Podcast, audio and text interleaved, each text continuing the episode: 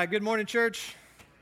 If you have your Bibles, go ahead and grab them. Ephesians chapter 4 as we continue through our series in the book of Ephesians, uh, looking at a series called In Christ. And so this morning we get to walking worthy in Christ. And so, uh, where we've been over the last several weeks, this is week 10, I believe, we've been looking at Paul's letter to the church in Ephesus, where he is laying out in the first three chapters a very doctrinal statement. He's going over and over and over the blessings that we have received in Christ, who we are in Christ, and how we've been saved in Christ.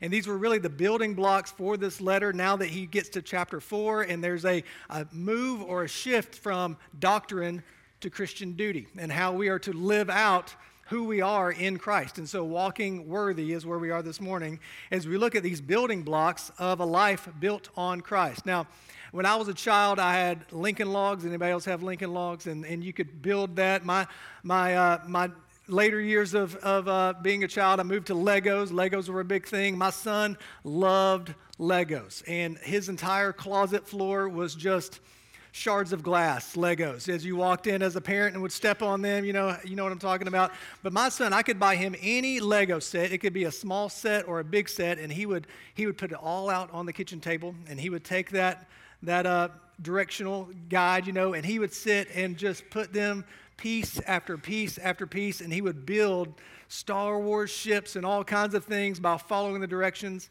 And uh, one, one Christmas, I believe, or one holiday, we had family over, and, and two of the younger boys made their way upstairs to play with Eli's Legos. And, and you know, all the, all the Lego pieces on the ground were not good enough. And so they decided, well, let's take all the pieces that are in these ships that have been put together and tear them apart. And, and if, you, if you've ever seen a child broken, this was my son's face as he came down holding pieces of uh, his Legos. And uh, he's probably, he's 20 and he's probably still bitter about it. So I just wanted to bring it up.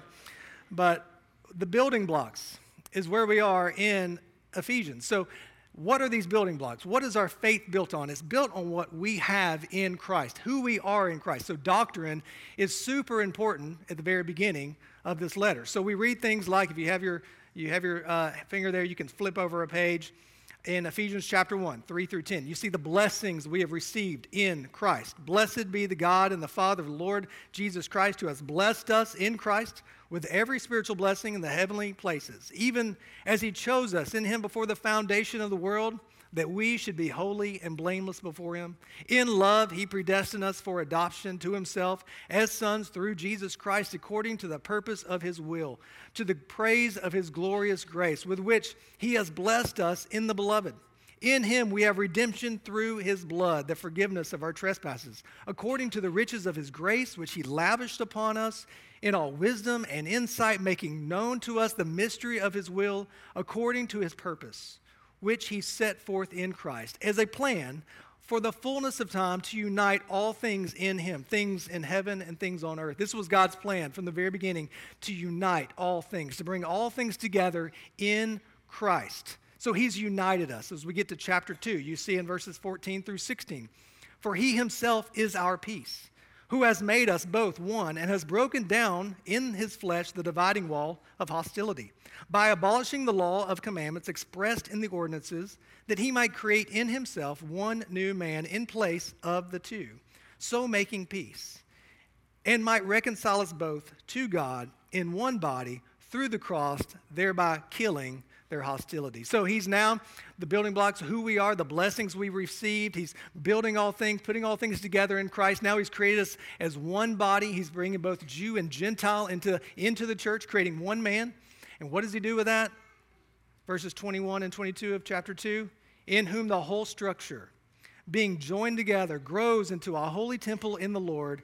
In him, you also are being built together into a dwelling place for God by the Spirit the building blocks. He is building his church. God is creating his church. And so, what does his church do? His church moves from doctrine to duty. This is how we live, how we walk in Christ. And so, he begins here, Ephesians chapter 4. As the week began, I was, I was going to teach verses 1 through, uh, I think, 14 or 16. And, and then about halfway through the week, I decided, all right, we're going to stop at verse 7. And so we're going to look at verse 1 and 2 today. 1 and 2. That's as far as we're going to get. I, therefore, a prisoner for the Lord, urge you to walk in a manner worthy of the calling to which you have been called, with all humility and gentleness, with patience, bearing with one another in love. This is God's word. Let's pray. Father, as we get into your word today, we thank you for it. We thank you for the sufficiency of Scripture that you have allowed us to have in our hands today so we could hear your voice. Father, I pray that as we look at what it, what it means to be in Christ, because of all the things you've done in your Son, Jesus Christ, that we would live lives of worship before you, that our lives would be laid out before you in all humility and all patience and all gentleness, bearing with one another, that you would unite your church together, that we would see that you've called us and you've called us with purpose. And so, Lord, we thank you for your word. We thank you for this body of believers. We thank you that we are gathered today to read your word aloud. Strengthen us with your Holy Spirit in Christ's name. Amen. We walk worthy of our calling through internal attitudes. I, therefore, a prisoner for the Lord. Paul again addresses himself as a prisoner for the Lord. We know that Paul was arrested at least three times in his ministry. First time happened in 49 AD as he was in Philippi and he cast out the demon from this demon possessed girl that was, that was t- fortune telling. And so it caused a big uproar and he was thrown into prison and then was miraculously released. The second time that he's thrown in prison is found in Acts 21, which is what happens just before this. And now that he's in house arrest in 58 to 63 AD, he's writing this letter to the Ephesians. This is what happens in Acts chapter 21 and starting verse 27. When the seven days were almost completed, the Jews from Asia, seeing him in the temple, stirred up the crowd, the whole crowd, and laid hands on him, crying out, "Men of Israel, help! This is the man who is teaching everyone everywhere against the people and the law and this place. Moreover, he has even brought Greeks into the temple and has defiled this holy place. For they had previously seen Trophimus the Ephesian with him in the city. And they supposed that Paul had brought him into the temple. Verse 30. Then all the city was stirred up, and the people ran together. They seized Paul and dragged him out of the temple, and at once the gates were shut. And as they were seeking to kill him, word came to the tribune of the cohort that all Jerusalem was in confusion. He at once took soldiers and centurions and ran down to them and when they saw the tribune and the soldiers, they stopped beating Paul. Then the tribune came up and arrested him and ordered him to be bound with two chains. So here we have Paul writing this letter to the Ephesians, and this is the arrest that has led to the point where he has the opportunity. What did he do that was so grievous to get him thrown in prison? There's an Ephesian there. Word has it that he had brought him into a place where he wasn't, he wasn't supposed to be in the temple. And so this accusation is what has brought upon this arrest. And so we see that he writes these letters, and eventually Paul is arrested one final time where he, he awaits his death, and he writes his last letter, 2 Timothy, to his beloved Timothy. And so we have these arrests that take place. And Paul here is writing, and he's writing as a prisoner of the Lord, and he's writing on behalf of the desire for unity in the body. How important was the unity of body for the unity of the body of Christ for Paul? It was so important that he was willing to go to prison over it. Throughout church history, though, the churches remain unified over certain things and divided over other things. And so, as we even now in, in our culture see that there is divisions among churches, um, we see that there, there are reasons for division. When a church walks away from the gospel, when a church walks away from the doctrines of faith, when a church walks away and begins to tolerate sins that the Bible clearly condemns. When there are denominations that are debating and allowing homosexual marriage and even clergy to be uh, practicing homosexuality, there's reasons for there to be divisions in, in the body. You divide over sin. This is the only reason to divide. And the reason you divide over sin is because it brings purity to the body and it helps bring that person hopefully back into the body, a restoration of repentance for that person. We protect the church by, by rightly dividing the Word of God. However, the church has been divided over all kinds of issues. They, they divide over preferences. Churches have divided over music, they've divided over uh, organs, they've divided over carpet colors, they've divided over you name it, right? Churches get upset all the time and they divide. They're disunified over, over matters that aren't even related to the gospel. Paul here, a prisoner, writing to a church, about walking worthy of a calling and walking worthy of a calling in unity. So we walk worthy when we walk in unity. Walking worthy of the calling involves walking in unity with one another. So, how important is church unity to you as a follower of Christ? We should be willing to go to, go to prison over it. We should be willing to lay our lives down for it. That's how important unity is. So, I therefore, a prisoner for the Lord, urge you to walk I urge you to walk, is what Paul says. I implore you. In the present tense, he's saying, I beseech you continually. This is an ongoing call to the life of a believer. I urge you to continually take some action to walk, to live a life that is in progressive sanctification. I encourage you, I beseech you continually to keep taking steps of sanctification as a body of believers, to keep growing in your holiness. These are the steps that you take out of knowing who you are in Christ, that you would continue to grow in grace and the knowledge of your Lord and Savior Jesus Christ. This is where Paul urges his church. Church, continue to walk in this manner, in a manner worthy of the calling. So, as a prisoner of the Lord, urge you to walk in a manner worthy. Well, the word worthy here has the idea of weighted balance on a scale. So when you, when you think of this, I, I, encourage you, I urge you, I beseech you to walk in a manner worthy. It's putting your life on a scale. If, if this is who you are in the first three chapters of, in Christ, then what does your life look like? Does your life match who you are in Christ? So I, I implore you to keep taking steps in this direction. Or is it way out of balance? Job 31 6, let me be weighted in a just balance and let God know my integrity. God knows who you really are on the inside. And, and, and He knows our thoughts, He knows our intentions, He knows, He knows us even when our outside lifestyles may be saying something totally different to the people around us. What's our integrity? 1 Samuel 2 3. Talk no more so very proudly. Let not arrogance come from your mouth.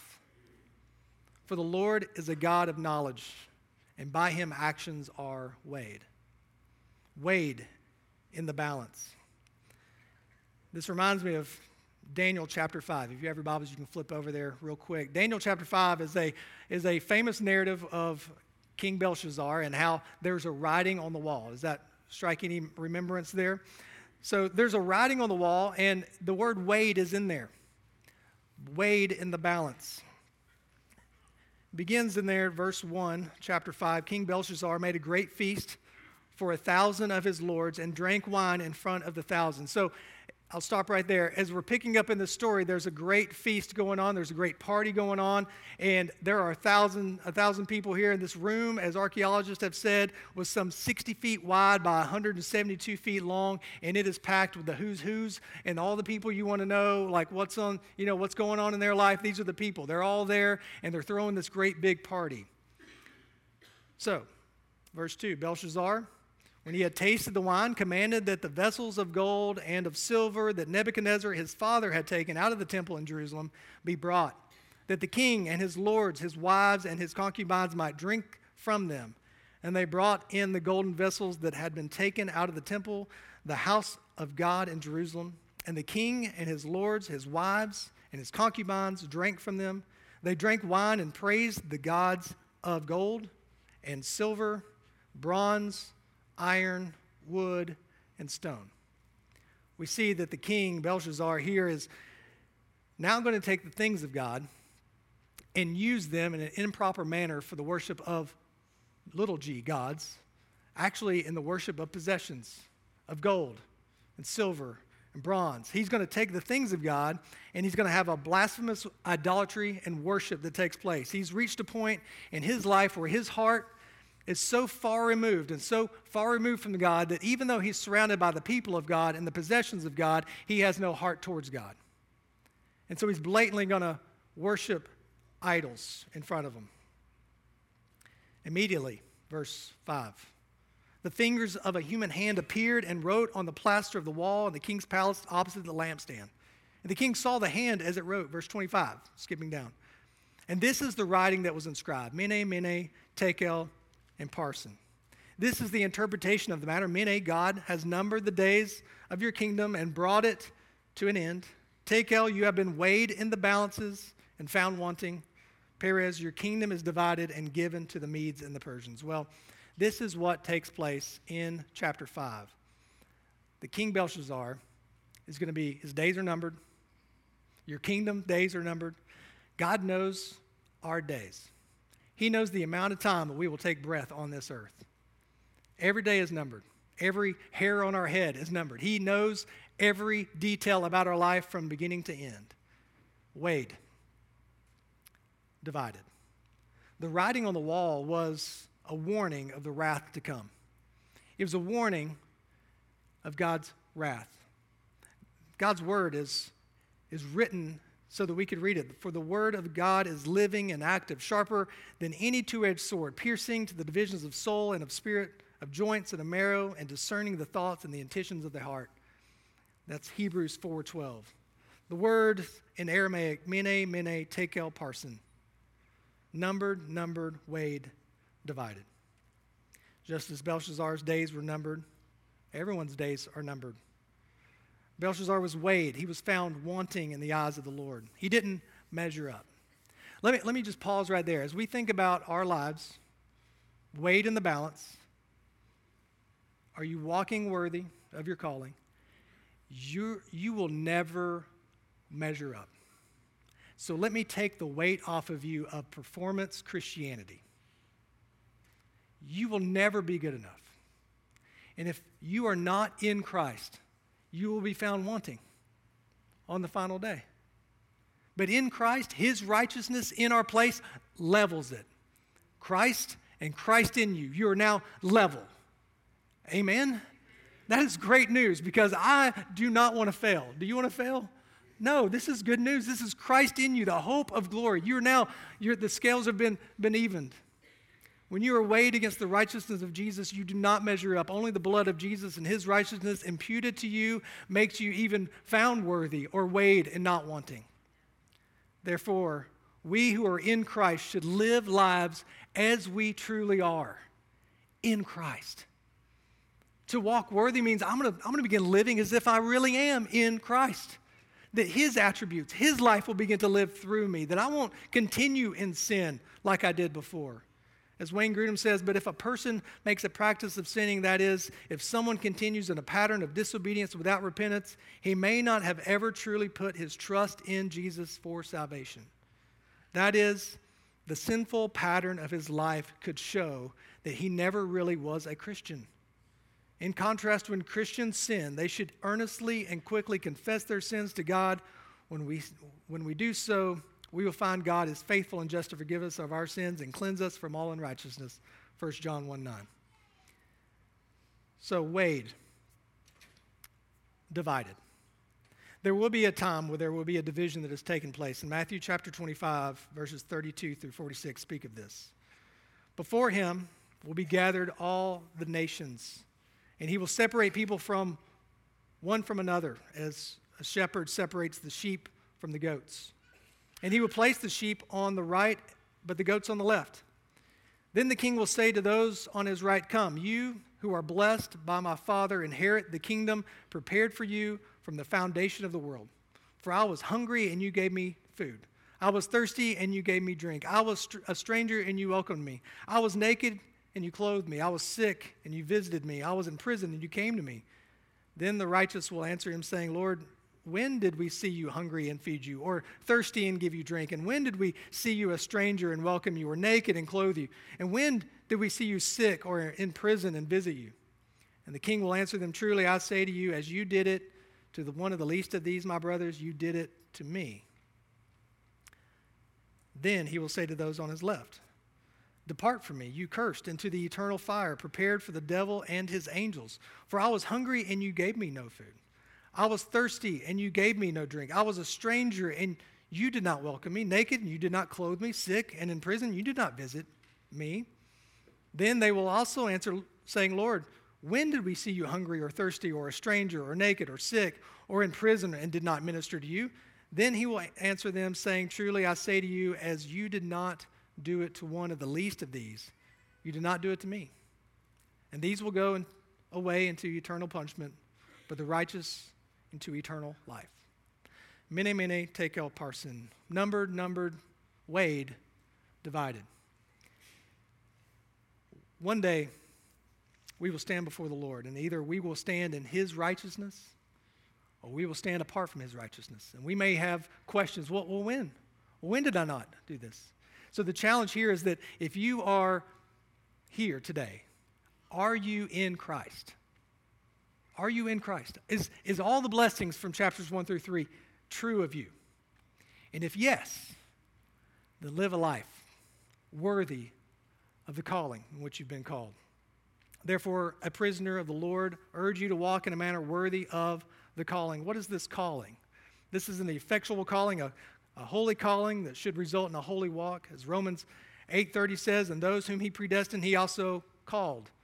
And those whom he called, he also justified. And those whom he justified, he also glorified. So this salvation, this calling, 2 Timothy 1 9, who, who saved us and called us to a holy calling. Not because of our works, but because of his own purpose and grace, which he gave us in Christ Jesus before the ages began. This is a holy calling. So if you've been called, you've been called to walk worthy, to, to a holy calling. And so, to which you have been called. So, you here, you've been called personal. There's a personal holy calling of salvation. Then you is a plural form, which you have been called. You is in the plural form, which denotes it is in the corporate sense of the word. Meaning that you individually have been called and saved into a corporate calling. Now, think about that for just a minute. That if there's been a holy, effectual calling that has brought you out of, out of death into life, if it's brought you out of darkness into light, then now you are to walk worthy of a calling in a corporate setting, that you are now brought together, being built up in Christ, together as his body. Therefore, we are to live out our individual calling in the context of a community of called believers, called people. So we live out the unity of the body as the church. Mark Labberton says, God's primary call is for us to belong to and live for the flourishing of God's purposes in the world. This is the calling of each individual, but also the calling of each church that's gathered together that we would live for the flourishing of God's purposes in this world. Matt Rogers says that the church is not some arbitrary option for those who are saved by Christ, but rather the outcome of the gospel itself. You must renounce individualism and pursue unity, love, and burden bearing relationships with others. Listen, if you are in Christ, you have a calling on your life. You've been called, and now you've been called to a calling. You have purpose in the body of Christ.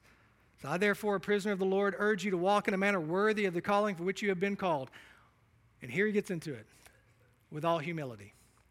This is so remarkable that, that Paul, he doesn't give you a list of things to do, a list of actions. He gives you a list of, of attitudes that are Christ characteristics. They're Christ in you. These are this is Christ living out of you. So what does it begin with? It begins with all humility. All humility.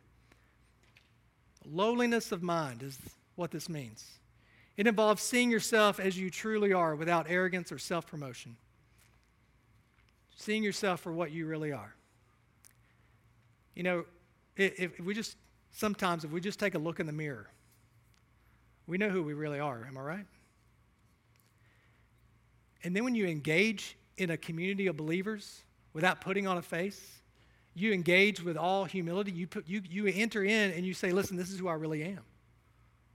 I really am fallen. I really am struggling. So, humility is essential for unity because pride tears down unity. Dwight Edwards says this True humility is not putting ourselves down, but rather lifting up others. If we concentrate on lifting up others, putting down ourselves will take care of itself.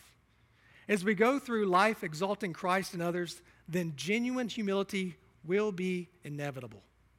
If we exalt ourselves, then God will take care of our humiliation, for he promises to humble the proud. It's much less painful to do it the first way. Humility.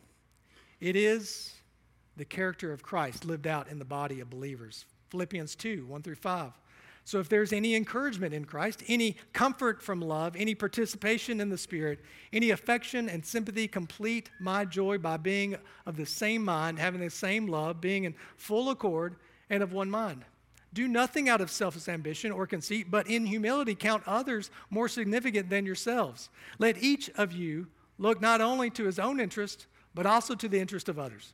Have this mind among yourselves, which is yours in Christ Jesus. Can you imagine entering into a body of believers with all humility? That as soon as you enter into the body of believers, as soon as you walk into the church, that you count others as more significant than yourselves immediately. And you're continually looking to build them up and, and help them in their, in their walk with Christ. Then, then a whole source of unity changes. I'm not fighting for my way. So humility then is connected with gentleness. These two go hand in hand humility and gentleness. Gentleness, then, is the quality of being strong and controlled. This is the idea of a tamed animal. Now, I don't know about you, but I've got a tame, somewhat tame, let's say somewhat tame animal that lives in my house. This is my little eight pound Lucy and she looks adorable, but if you try to pick her up, she will go and try to bite you, okay? So she's somewhat tame. But the fact that I have an animal that lives in my house, it, you know, is kind of odd if you really think about it. And some of you, you have big animals in your house and you let them sleep in your bed, and that's just weird. That's gross. But you have a wild animal with canine teeth that lives in your house and it's just totally normal for you because it's tame. This is power under control. This is gentleness. Uh, the other translation would be meekness, but it, it is power under control that though I could go crazy at any moment, everything is under control. And as you enter into a body of believers, listen, I'm going I'm to be tame. I could blow off on you but I'm going to be tame. Eh, isn't that, isn't that remarkable?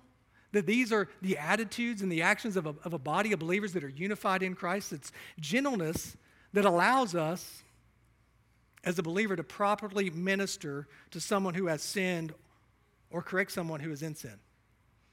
It's that when we are so offended by the sin in someone's life, we don't just go off on them, but we have gentleness and we come alongside them with power to help build them up. As Galatians 6 1 through 2, Paul says, Brothers, if anyone is caught in any transgression, you who are spiritual should restore him in a spirit of what? Gentleness. Keeping watch on yourself, lest you too be tempted. Bear one another's burdens and so fulfill the law of Christ. Gentleness. This is another characteristic of Jesus. This is how he describes himself in Matthew 11 29. Take my yoke upon you and learn from me, for I am gentle and lowly in heart, and you will find rest for your souls. Aren't you glad that Jesus is gentle with us? That he helps us, that he comes alongside us, that he is powerful and he can help carry us through sin and burdens that are in our life with patience. Everyone loves to pray for patience. Oh, that, that should have got more chuckles than that, but it didn't. You're like, oh, no, I don't like to pray for patience. Literally, it means long tempered as opposed to short tempered. You ever been accused of having a short temper? Maybe a short temper with people? You see, a characteristic of Jesus Christ living in and through you is long tempered. J. Vernon McGee, we shouldn't have a short fuse with our friends and Christian brethren. We shouldn't make snap judgments. We think about the unity and walking worthy of the calling, we do it in a, in a called body of believers. We should not make snap judgments about one another. William Barclay says this way it is the ability not to lose patience when people are foolish, not to grow irritable when they seem unteachable. It is the ability to accept the folly, the perversity, the blindness, the ingratitude of men, and still to remain gracious. If you think about this in the context of the local body, patient with one another. Because I'll be honest with you, there are times when I'm unteachable. Anybody with me? There are times when I'm just foolish. when I'm blinded by my own ambition and my own ways, and I, and I just blow through things. And I'm so thankful that I'm surrounded by a family that is gracious to me, even though. That's unity in the body. That is Christ lived out in the life of believers. This is God's attitude towards us. Romans 2 4. Or do not presume on the riches of his kindness and forbearance and patience, not knowing that God's kindness is meant to lead you to repentance. God is patient with us. Romans 9:22, what if God, desiring to show his wrath and to make known his power, has endured with much patience vessels of wrath prepared for destruction? He is patient. 1 Timothy 1:16, but I receive mercy for this reason that in me as the foremost Jesus Christ might display his perfect patience as an example to those who are who were to believe in him for eternal life. What a prayer. Jesus, that you might display your perfect patience in me for the unity of your church. Man, that's a prayer, isn't it? Maybe we should pray that today. After all, patience is the first defining attribute of genuine love. Love is patient. Therefore, I, a prisoner of the Lord, urge you to walk in a manner worthy of the calling of which you have been called, with all humility and gentleness, with patience, bearing with one another in love. Bearing with one another. Bearing or showing tolerance is another interpretation. We are to be those who put up with differences of other believers, and we are to do it with unconditional love. Now, tolerance in today's world has gotten a wrong definition. Today, tolerance means uh, throwing out all absolute moral standards and not judging anyone for their sin. And that is not what tolerance is. That's not what is meant here. What is meant here is that you tolerate, you bear with, in love, the fact that people are different than you. That they may have quirks, they may have shortcomings, they may have personalities, they, they may say things different than you, they may dress different than you, they may act different than you, they may like things different than you, but yet you're bearing with them in love, unconditional love. This is what this means. And this is only possible if the church is rooted and grounded in the love of Christ. And we are then beginning to bear fruit of his attributes. So if this is you in Christ, chapters 1 through 3, I urge you, brothers, walk worthy. Walk in a manner that shows who you really are in the scales, that your life would match that.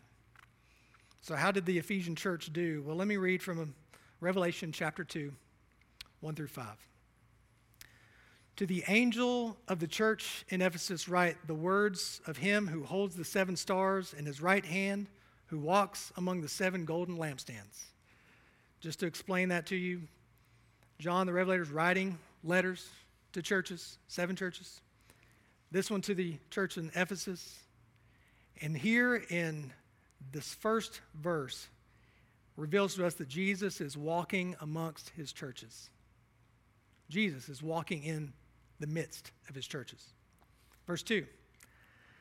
He says, I know your works, your toil and your patient endurance, and how you cannot bear with those who are evil, but have tested those who call themselves apostles and are not, and found them to be false. I know you are enduring patiently and bearing up for my name's sake, and you have not grown weary. Jesus knows how determined they are in keeping the truth, that they are a church who is not going to tolerate evil, and holiness and purity matter to them. The scriptures matter to them. They have a standard of moral behavior that matters to them. They're standing out in their culture. By all outward appearances, they look healthy. But, verse 4, but I have this against you that you have abandoned the love that you had at first. Remember, therefore, from where you have fallen, repent and do the works you did at first. They were in danger of becoming a church that was Pharisaical. They were in danger of being a church that was so obedient and so full of duty on the outside that they had forgotten to, that it, it was their love of God that matters the most.